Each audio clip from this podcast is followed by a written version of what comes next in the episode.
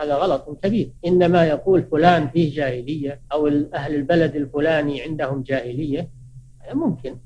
الأولى الفخر بالأحساب والمراد والأحساب جمع حسب وهو الشرف الشرف كانوا في الجاهلية يفتخرون بأفعال آبائهم ويعقدون لذلك المفاخرات.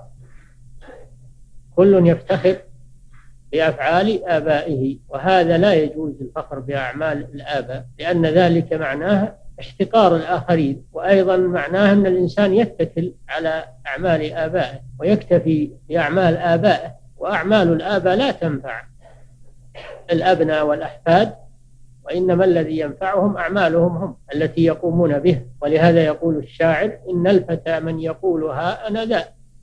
ليس الفتى من يقول كان أبي. كان أبي هذه ما تنفع. أو كان جدي أو كان آبائي يعملون كذا وكذا. ويريد بذلك ترفع على الناس بعمل ليس له إنما هو لغيره. ولهذا سيأتي أن من مسائل الجاهلية أيضا أنهم يفتخرون أنهم أبناء الأنبياء. فأنزل الله تعالى تلك أمة قد خلت. لها ما كسبت ولكم ما كسبتم ولا تسألون عما كانوا يعملون. كل له كسب وكسب آبائك لا ينفعك. إذا كنت لم تعمل شيئا لا ينفعك عمل غيرك. فالواجب أن المسلم يعتني بعمله هو ولا يتكل على أعمال آبائه وأجداده. فإن فعل ذلك فإن هذا من أمور الجاهلية التي نهينا عن التشبه بها. هذه واحدة. الثانية الطعن في الأنساب. هذا من أمور الجاهلية. أن الإنسان يتنقص أنساب الناس ويقول فلان ابن كذا وكذا من باب التنقص له فلا يجوز تنقص أنساب الناس. حتى وإن كان الإنسان ذا نسب رفيع فلا يجوز له أن يتنقص أنساب الآخرين. وإن كانت أقل من نسبه.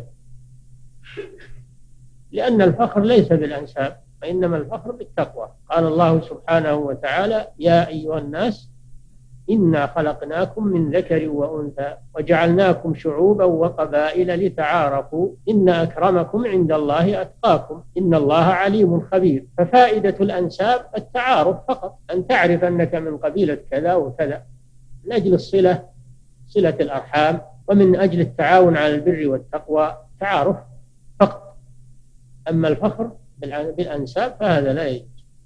ولا يجوز تنقص أنساب الآخرين لأن النسب لا قيمة له عند الله وإنما الله جل وعلا ينظر إلى الأعمال. فمن كان تقيا فإنه كريم عند الله جل وعلا وإن كان نسبه ليس بذاك ومن كان فاجرا فإنه وضيع عند الله وإن كان نسبه رفيعا عند الناس. إن أكرمكم عند الله أتقاكم. ما قال إن أكرمكم عند الله أشرفكم نسبا. فقال سبحانه وتعالى فإذا نفخ في الصور فلا أنساب بينهم يومئذ ولا يتساءلون. ما حد يسأل عن أخيه حتى ما يسأل ولا عن أبيه ولا عن أمه ولا عن ابنه. يوم يفر المرء من أخيه وأمه وأبيه وصاحبته وبنيه لكل امرئ منهم يومئذ شأن يغنيه. لا يجزي والد عن ولده ولا مولود هو جاز عن والده شيئا. لا تملك نفس لنفس شيئا. لا أنساب بينهم يومئذ ولا يتساءلون. ما يسأل بعضهم بعضا أنا أخوك أنا أبوك أنا ابنك. الأمر أكبر من ذلك. كل مشغول بنفسه. فمن ثقلت موازينه فأولئك هم المفلحون. وإن كانت أنسابهم في الدنيا ليست رفيعة ومن خفت موازينه فأولئك هم الخاسرون وإن كانت أنسابهم في الدنيا رفيعة فالآخرة ليس فيها أنساب وإنما فيها أعمال خير أو شر. ليس فيها أنساب.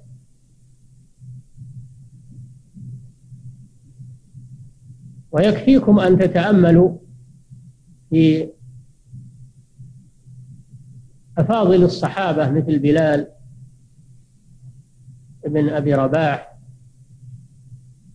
الحبشي رضي الله عنه سلمان الفارسي صهيب الرومي عمار ابن ياسر وأبوه وأمه رضي الله عنهم.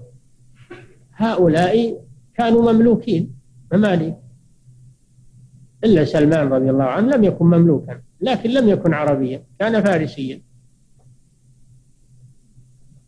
وهؤلاء من سادات الصحابة من السابقين الأولين إلى الإسلام. رضي الله تعالى عنه. ولم ينفع أبا لهب نسبه أنه عم الرسول صلى الله عليه وسلم. ومن أشراف قريش بل أنزل الله فيه قرآن يتلى إلى يوم القيامة. تبت يدا أبي لهب وتب. يعني خاب وخسر. ما نفعه نسبه. وهو عم الرسول صلى الله عليه وسلم.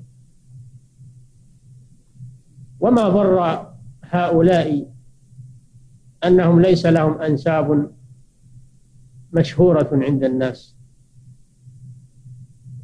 وإنما أكرمهم الله بأعمالهم الصالحة وصحبتهم لرسول الله صلى الله عليه وسلم ومناصرتهم له.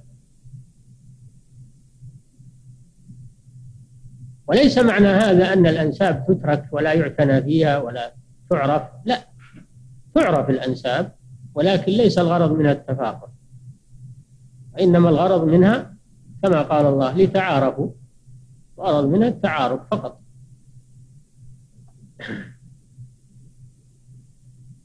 هذه الثانية. الثالثة الاستسقاء بالأنوى أو النجوم. من عادة الجاهلية إذا نزل المطر ينسبونه إلى النجم. ويقولون مطرنا بنوء كذا وكذا أي بسبب الباء سببية أي بسبب طلوع النجم الفلاني أو غروب النجم الفلاني. فيعلقون الأمطار بالنجوم. طلوعها أو غروبها. ولا ينسبون ذلك إلى الله سبحانه وتعالى. وهو الذي ينزل الغيث من بعد ما قنطوا وينشر رحمته. فلا يقولون مطرنا بفضل الله ورحمته. وإنما يقولون مطرنا بنوء كذا وكذا. فينسبون الأمطار إلى الأنواء وهذا من عادات الجاهلية والواجب أن ينسب المطر وجميع النعم إلى الله سبحانه وتعالى ويشكر عليها سبحانه.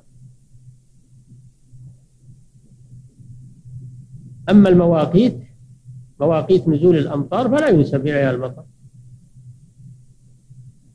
وإنما ينسب إلى منزله سبحانه وتعالى. فهذا من أمور الجاهلية. وهذا سبق دراسته في كتاب التوحيد في باب الاستسقاء بالنجوم. والأمر الرابع النياحة على الميت. النياحة رفع الصوت بالبكاء على الميت. بالبكاء والعويل على الميت وتعداد محاسنه وإظهار الجزع على فقده. هذا من النياحة بالقول وقد تكون النياحة بالفعل مثل لطم الخدود شق الجيوب وحلق الشعر. من عادات الجاهلية أن نساءهم تشق جيوبها أو تلطم خدودها عند المصيبة أو تحلق شعر رأسها. قد برئ النبي صلى الله عليه وسلم من الصالقة والحالقة والشاقة. الصالقة هي التي ترفع صوتها عند المصيبة والحالقة هي التي تحلق شعرها عند المصيبة. والشاقة هي التي تشق ثوبها عند المصيبة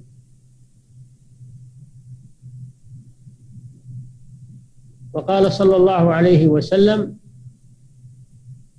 النائحة إذا لم تتب قبل موتها تقام يوم القيامة وعليها سربال من قطران ودرع من جرب سربال من قطران وهو القار لشدة اشتعاله والعياذ بالله. ودرع من جرب وهو المرض الجلدي المعروف الذي يقلق الإنسان إذا أصابه فيجتمع عليها عذابان عذاب الاشتعال بالقطران وعذاب الجرب. نسأل الله العافية. بسبب النياحة التي كانت تزاولها في الدنيا إذا مات الميت. لأن الواجب عند موت الميت الصبر والاحتساب والاسترجاع. هذا هو الواجب. ولنبلونكم بشيء من الخوف والجوع ونقص من الأموال والأنفس والثمرات وبشر الصابرين. الذين إذا أصابتهم مصيبة قالوا إنا لله وإنا إليه راجعون. أولئك عليهم صلوات من ربهم ورحمة وأولئك هم المهتدون. الواجب عند المصائب الصبر والاحتساب وعدم الجزع والتسخط لقضاء الله وقدره. وأما أن الإنسان يتألم في نفسه يجد يعني الألم في نفسه أو يبكي هذا لا حرج فيه أن هذا لا ليس باختياره. لكن يتصبر ولا يقول إلا خيرا. الكلام على ما ينطق به اللسان. أما كون القلب يحزن والعين تدمع هذا لا يؤاخذ الله تعالى به. كما قال النبي صلى الله عليه وسلم إنما المحرم هو النياحة بنوعيها النياحة بالقول أو النياحة بالفعل. ويدخل في هذا ما تعمله بعض الدول الآن من لبس السواد تنكيس الأعلام تعطيل الأعمال والوقوف حدادا على الميت وقوف دقائق هذا كله من أعمال الجاهلية وليس هو من عمل المسلمين. هذه الأربع هي من أمور الجاهلية التي يجب على المسلمين تجنبها والحذر منها. وكل ما كان من أمور الجاهلية فإنه محرم. نعم.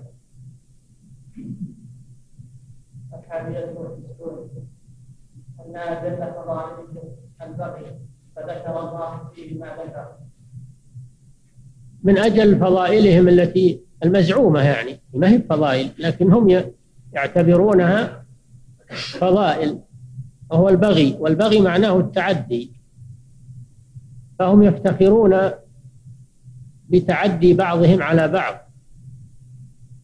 فكل قبيلة تغير على القبيلة الأخرى. وتسلب أموالها وتسبي نساءها وتقتل رجالها ويعتبرون هذا من الفخر يفخرون به.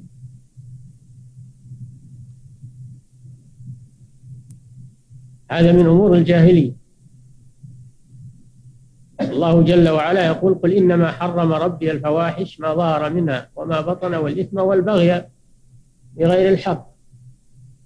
تعدي على الناس بغير مبرر. وغير سبب يبيح القصاص. وهذا لا يسمى بغيا البغي هو التعدي بدون بدون مبرر شرعي. يفتخرون بتعديهم على الآخرين أفرادا وجماعات وألغني. يسلط على الضعيف. يعتبرون هذا من مفاخر من مفاخر الجاهلية فجاء الإسلام بتحريم البغي. تحريم البغي على الناس. حتى على الكفار ما يجوز البغي عليهم. تعدي عليهم بغير حق خصوصا إذا كان لهم عهد وذمة وأمان عند المسلمين. فلا يجوز خيانة العهود وتعدي على من لهم عهد وذم قال الله سبحانه وتعالى ولا يجرمنكم شنآن قوم أن صدوكم عن المسجد الحرام أن تعتدوا. وقال في الآية الأخرى ولا يجرمنكم شنآن قوم على ألا تعدلوا. اعدلوا هو أقرب للتقوى. فلا يجوز البغي على المسلمين والضعفاء والمساكين ولا يجوز البغي على الكفار الذين لهم عهد وذمة وأمان عند المسلمين. كل هذا من البغي المحرم. قال تعالى وإن طائفتان يعني لو حصل بين المسلمين بغي وجب على أهل الإيمان أن يتدخلوا لمنع البغي. وإن طائفتان من المؤمنين اقتتلوا فأصلحوا بينهما فإن بغت إحداهما على الأخرى فقاتلوا التي تبغي حتى تفيء إلى أمر الله. فإن فاءت فأصلحوا بينهما بالعدل وأقسطوا إن الله يحب المقسطين. فيجب على المسلمين أن ينضموا إلى إمامهم في قتال الفئة الباغية. حتى تخضع لحكم الشرع وتقبل الوساطة والصلح وتسوية النزاع. هذا من حقوق المسلمين بعضهم على بعض. فلا يجوز للمسلمين أن يتركوا المتنازعين يتقاتلون ولهم قدرة على حجزهم والإصلاح بينهم. ولهذا قال إنما المؤمنون إخوة فأصلحوا بين أخويكم واتقوا الله لعلكم ترحمون. بموجب الأخوة يجب منع الباغي عن بغي وكف المعتدي عن عدوان وأن ينضم المسلمون إلى المبغي عليهم والمظلومين حتى يمنعوا الظلم والعدوان عنهم. نعم. الثانية والتسعون أنها جل فضائلهم الفخر ولو بحق فنهي عنه سبق هذا الفخر بال بأعمال الآباء والأجداد والقبيلة أو حتى بأعمال الإنسان نفسه. ما يجوز للإنسان أنه يفتخر بأعماله. ولو كانت أعمالا طيبة وأعمالا صالحة لا يجوز له أن يفتخر بها ويتطاول بها على الناس ويقول أنا لي فضل أنا أعمل كذا وكذا أنا لي محاسن ولي أعمال ومشاريع. لا يجوز للإنسان أن يعجب بأعماله وأن يفتخر بأعماله على الآخرين. فكيف يفتخر بأعمال غيره؟ بأعمال أجداده وآبائه؟ هذا أمر لا يجوز.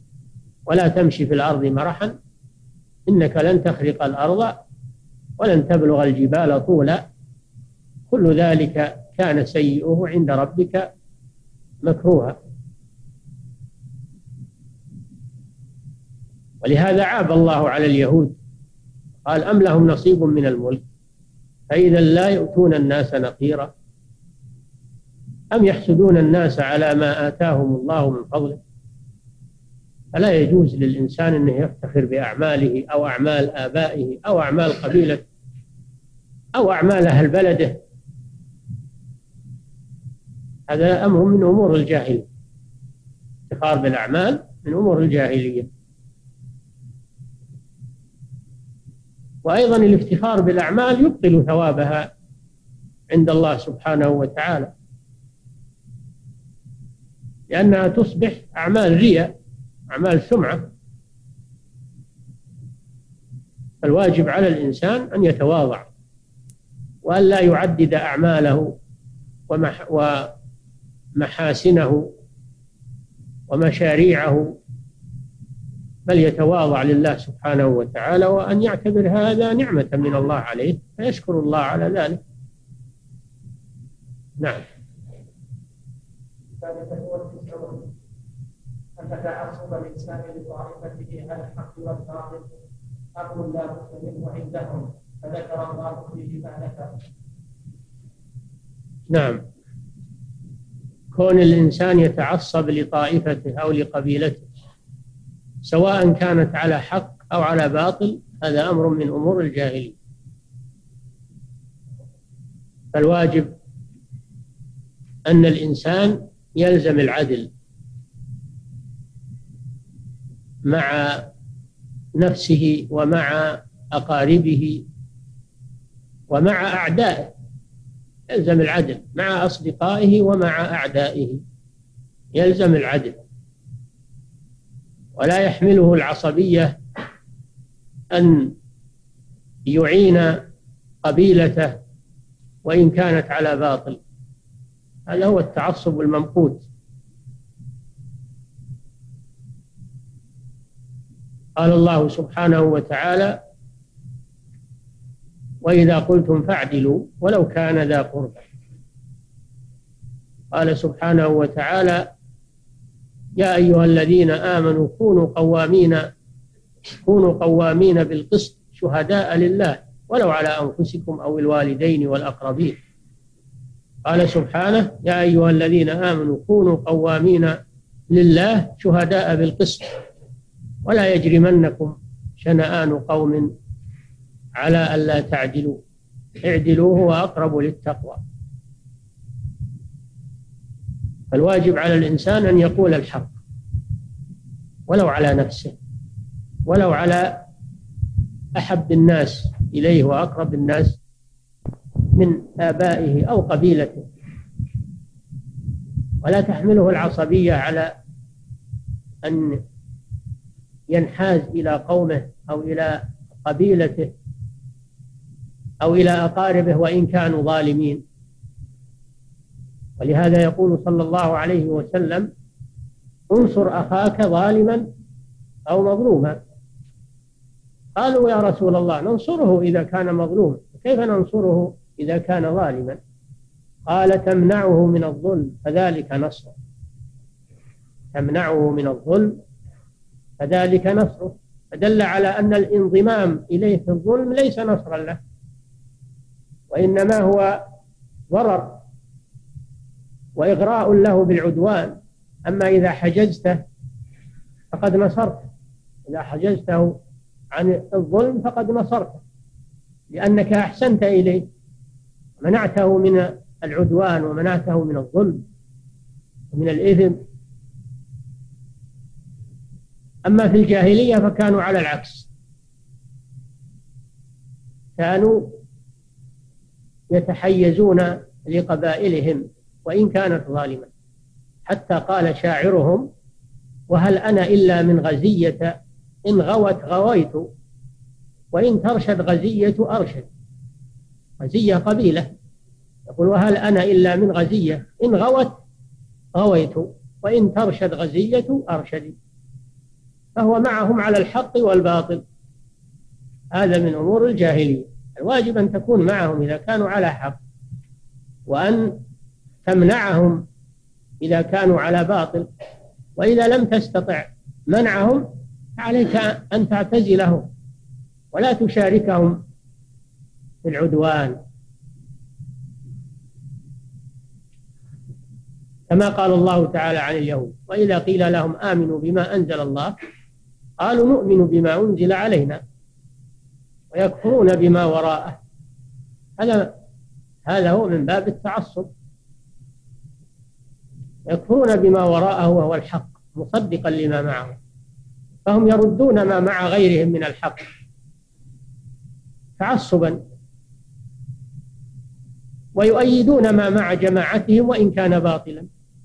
تعصبا.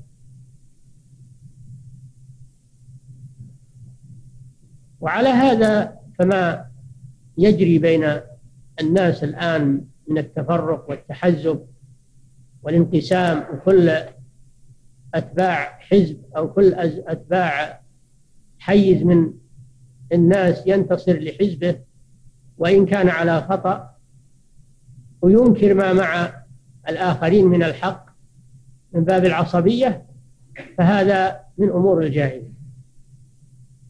عصبية من أمور الجاهلية.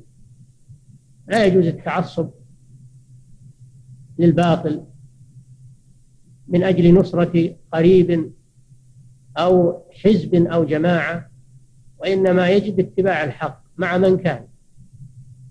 هذا هو واجب المسلم. خلاف ما عليه أهل الجاهلية من كتابيين وأميين. لأن الحق ضالة المؤمن. أين وجده؟ أخذه.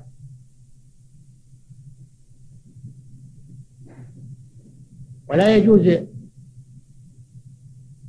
يعني لا يجوز الجزم لواحد من الناس أنه معصوم إلا الرسول صلى الله عليه وسلم أنه لا يأتي إلا بالحق. أما غيره هو عرضة للخطأ والصواب فيقبل ما كان صوابا ويرد ما كان خطأ هذا هو واجب المسلمين لأن رائدهم الحق. فإذا كان صاحبك على خطأ الواجب أنك ما ما تناصره على الخطأ. وإذا كان عدوك على حق فلا يجوز لك أن تجحد الحق لأنه مع عدوك. الواجب أنك تقبل الحق.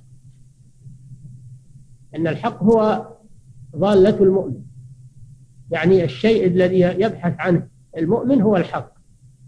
فأين وجده؟ أخذه هذا سبيل المؤمنين.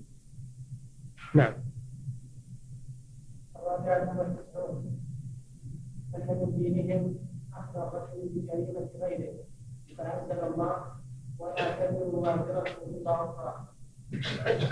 هذا من أمور الجاهلية وهي أخذ الرجل بجريرة غيره. إذا اعتدى واحد من القبيلة كانوا يأخذون غيره من أشراف القبيلة وقد لا يكتفون بواحد بل يأخذون عددا. هذا من أمور الجاهلية. لو قتل شخص من قبيلة شخصا من قبيلة أخرى وكان القاتل ليس بالشريف إنهم لا يذهبون إلى القاتل وإنما يأخذون من هو أشرف منه ويقتلونه بغير حق. بل قد لا يكتفون بواحد بل يقتلون جمعا كثيرا من من القبيلة الأبرياء. هذا من فعل الجاهلية. الذي جاء الإسلام بتحريمه وهو من البغي والعدوان. ولذلك قال الله جل وعلا ولا تزر وازرة وزر أخرى. فلا يجوز أخذ الإنسان بذنب غيره وإنما كل يؤخذ بذنبه.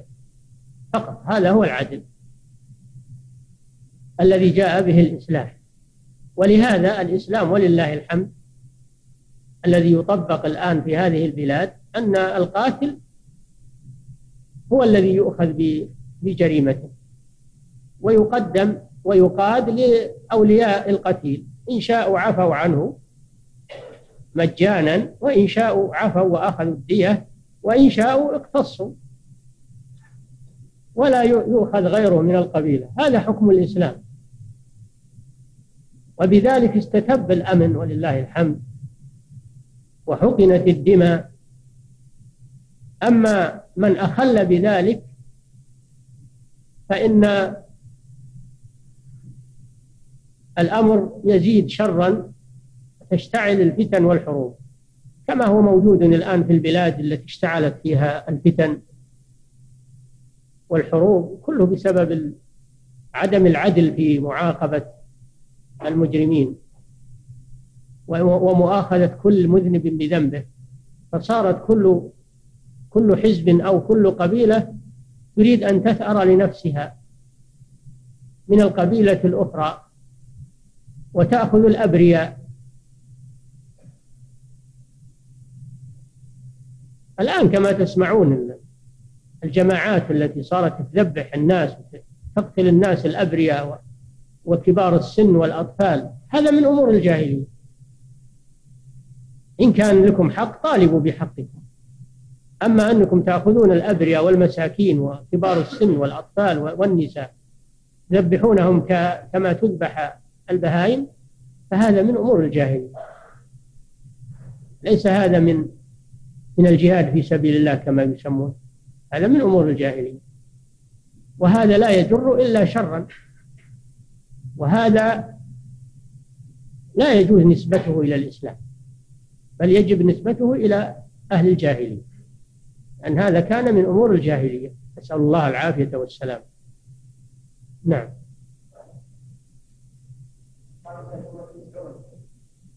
تعير الرجل بما في غيره فقال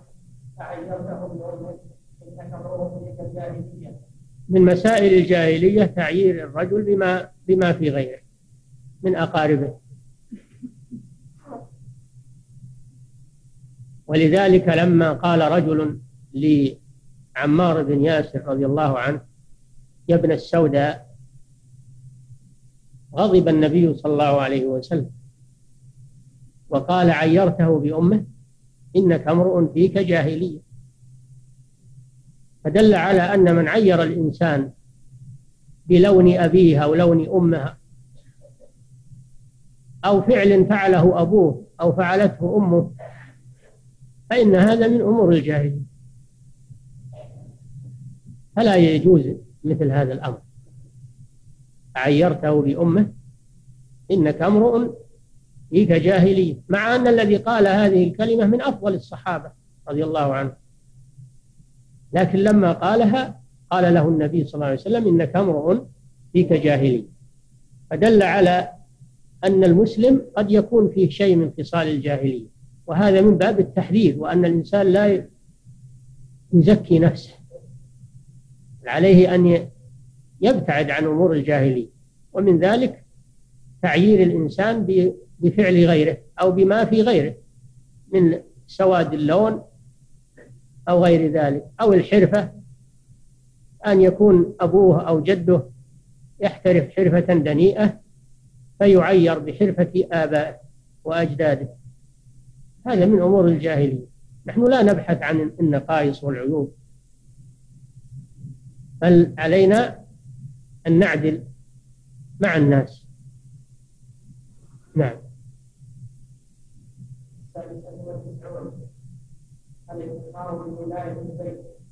فلمه الله بقوله مستكبرين به سامرا من مسائل الجاهلية الافتخار بولاية بولاية البيت. كانت قريش تفتخر لأنها هي التي تقوم على شؤون المسجد الحرام تطعم الحجيج وتسقي الحجيج من بئر زمزم السقاية والحجابة والرفادة الرفادة إطعام الحجيج والحجابة حجابة الكعبة والسدنة الذين يحرسون الكعبة ويتولون شؤونها والسقاية سقاية الحجيج من زمزم يستنبطون الماء من زمزم ويسقون الحجاج في الحرم. كانوا يفتخرون بهذا وهذا عمل جليل بلا شك لكن لا يجوز الافتخار به. لا يجوز الافتخار به. خدمة الكعبة وخدمة المسجد الحرام وخدمة الحجاج. هذه أعمال جليلة لكن لا يجوز الافتخار على الناس بها لأنه كما سبق لا يجوز للإنسان أن يفتخر بأعماله ويدل بها على الناس. هذا من فعل الجاهلية. كما كانت قريش يفتخرون بخدماتهم التي يقدمونها للحرم وللحجاج حتى بلغ بهم الأمر أنهم كانوا لا يقفون بعرفة وإنما يقفون بمزدلفة تكبرا بأنهم أهل الحرم ولا يخرجون من الحرم. خالفهم النبي صلى الله عليه وسلم فوقف بعرفة خالف أمر الجاهلية. وأبطل هذه العادة الجاهلية. وأعاد الحج على ملة إبراهيم عليه الصلاة والسلام. مستكبرين به يعني بالحرم. الضمير في به يعود إلى الحرم المسجد الحرام وإن لم يذكر لأنه معلوم لأنه معلوم. فعاب الله عليهم ذلك وأنهم لا يفتخرون بهذه الأعمال. بل إن بعضهم فضل أعمالهم على أعمال الجهاد في سبيل الله. بعضهم فضل أعماله أعمالهم في الحرم على الجهاد في سبيل الله والخروج في الغزو. قالوا نحن أفضل من الغزاة المجاهدين في سبيل الله. فأنزل الله قوله تعالى أجعلتم سقاية الحاج وعمارة المسجد الحرام كمن آمن بالله واليوم الآخر. وجاهد في سبيل الله لا يستوون عند الله. والله لا يهدي القوم الظالمين. الذين آمنوا وهاجروا وجاهدوا في سبيل الله بأموالهم وأنفسهم أعظم درجة عند الله. وأولئك هم الفائزون. بشرهم ربهم برحمة و... برحمة منه ورضوان وجنات لهم فيها نعيم مقيم خالدين فيها أبدا. إن الله عنده أجر عظيم. الله جل وعلا أنكر عليهم افتخارهم. سقاية الحاج وعمارة المسجد الحرام وتفضيلهم هذه الأعمال على الجهاد في سبيل الله لإعلاء كلمة الله. فكيف بالذي يفتخر بما يقدمه لأعمال الحج؟ وإن كانت أعمالا جليلة لكن لا يجوز الافتخار بها لأن هذا من دين الجاهلية. يجب على المسلمين أن يتجنبوه وأن يحمدوا الله على أن جعلهم يقومون بهذا العمل وشرفهم بذلك ويشكروا الله على ذلك بدون افتخار وبدون تطاول على الناس كما كانت قريش تفعل ذلك. نعم.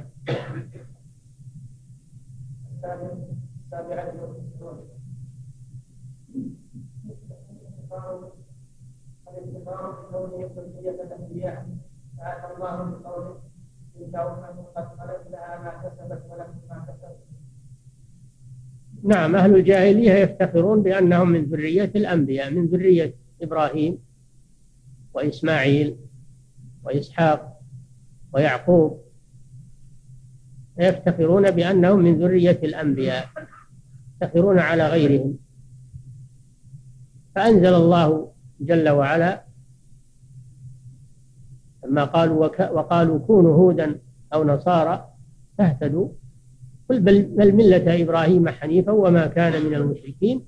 قولوا آمنا بالله وما أنزل إلينا وما أنزل إلى إبراهيم إلى آخر الآيات إلى قوله تعالى تلك أمة قد خلت. يعني هؤلاء الأنبياء أمة قد خلت لها لها ما كسبت. أعمالها خاصة بها. ولا ينفعكم إلا أعمالكم. ما تنفعكم أعمال آبائكم. وهذا من جنس ما سبق في أن الإنسان يفتخر بعمل آبائه يفتخر بحسبه. فخر بالأحساب. كون الإنسان يفتخر بفعل آبائه هذا لا ينفعه عند الله. وإنما النظر إلى عمله هو. تلك أمة قد خلت يعني مضت. لها ما كسبت أعمالها لها. الأنبياء عليهم الصلاة والسلام لهم أعمالهم الجليلة عند الله ولهم مكانتهم عند الله. لكن لا تنفعكم أعمالهم ما لم تتبعوه وتؤمنوا به.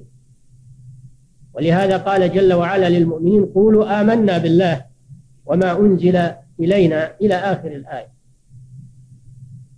فمن افتخر بالأنبياء وهو لا يتبعهم ولا يؤمن بما جاءوا به فإنهم لا ينفعونه بشيء. ولا ينفع الإنسان عمل غيره. مهما كان عمل غيره جليلا أو نبيا أو وليا ما ينفعك. لا ينفعك إلا عملك. ولهذا أنكر العلماء على الذين يتوسلون بجاه النبي صلى الله عليه وسلم يتوسلون بجاه النبي أو بحق النبي. يقولون حق النبي وجاه النبي هذا له عليه الصلاة والسلام. ولا ينفعك هذا. إنما ينفعك عملك واتباعك له ومحبتك له. هذا الذي ينفعك. أما جاه النبي وعمل وحق النبي فهذا عمل له هو صلى الله عليه وسلم. فكيف تسأل الله بعمل غيرك؟ بعمل لم تعمله أنت. فلا ينفعك عمل النبي صلى الله عليه وسلم؟ ولا جاه النبي ولا حق النبي ما يعمل ما ينفعك. إلا إذا اتبعته وآمنت به هذا عملك أنت. توجر عليه وتثاب عليه. التوسل بالجاه أو بالحق حق الشخص أو بجاه نبيا كان أو وليا هذا من أمور الجاهلية. الذين يفتخرون بأنهم أولاد الأنبياء. والآن فيه من يفتخر بأنه من أهل البيت. وهو من أفجر الناس. لا يصلي أحيانا ولا يصوم. ولا يعرف من الإسلام إلا أنه من بيت النبي. ويبي من الناس أيضا أنهم يتبركون به ويلحسون رجليه ويعملون معه الأعمال التي يترفع بها على الناس. وهو ليس له عمل. يكتفي بأنه من آل النبي أو من بيت النبي. هذا لا ينفعه عند الله سبحانه وتعالى. ما نفع أبا لهب أنه عم الرسول صلى الله عليه وسلم. ولا ضر بلالا وعمارا وصهيبا أنهم مماليك. ليس لهم نسب مشهور. ما ضرهم هذا. ولا زيد بن حارثة رضي الله عنه. حب الرسول صلى الله عليه وسلم. ما ضرهم هذا. ولا نفع من لهم نسب شريف؟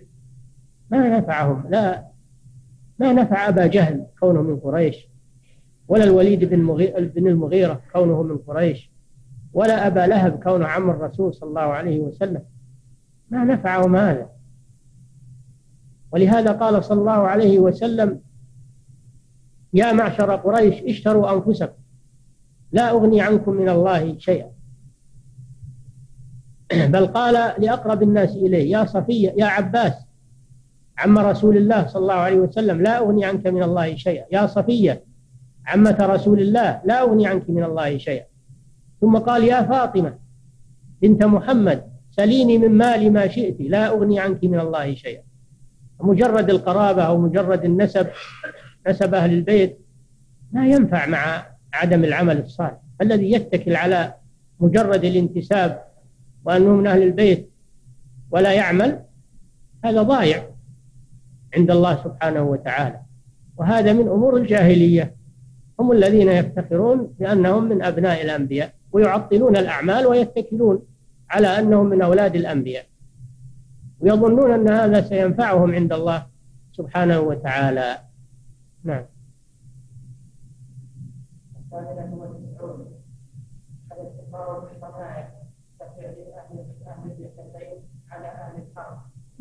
من أمور الجاهلية الافتخار بالصنايع والحرف واستهجان أصحاب الحرف الأخرى.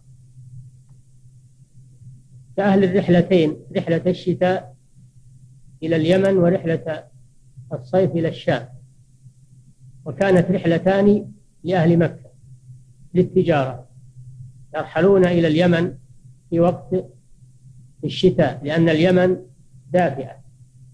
ويرحلون إلى الشام في وقت الصيف لأن الشام باردة ويأتون ببضائع ويعتبرون أن هذه الرحلتين هي أفضل الأعمال ويفتخرون على المزارعين الذين يشتغلون بالزرع يتنقصونهم فدل على أن تنقص الأعمال المباحة والافتخار بالأعمال الأخرى أن هذا من أمور الجاهلية.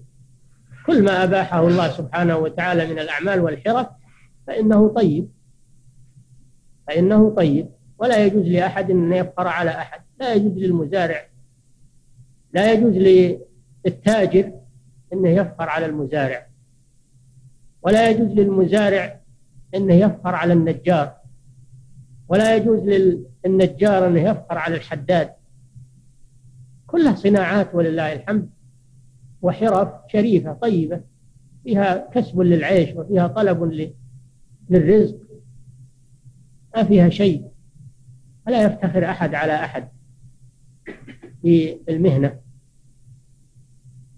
ولا يجب تنقص أصحاب المهن الأخرى إلا إذا كانت هذه المهن فيها دناءة مثل الذي يكنس النجاسات والأوساخ أو الحجام كما قال النبي صلى الله عليه وسلم كسب الحجام خبيث. يعني يعني دني ما هو خبيث يعني محرم دني. كما قال عن البصل إنه شجرة خبيثة يعني أنها كريهة الرائحة وليس معناها أنها محرمة. فإذا كانت الأعمال فيها دناءة ومزاولة النجاسات أو مزاولة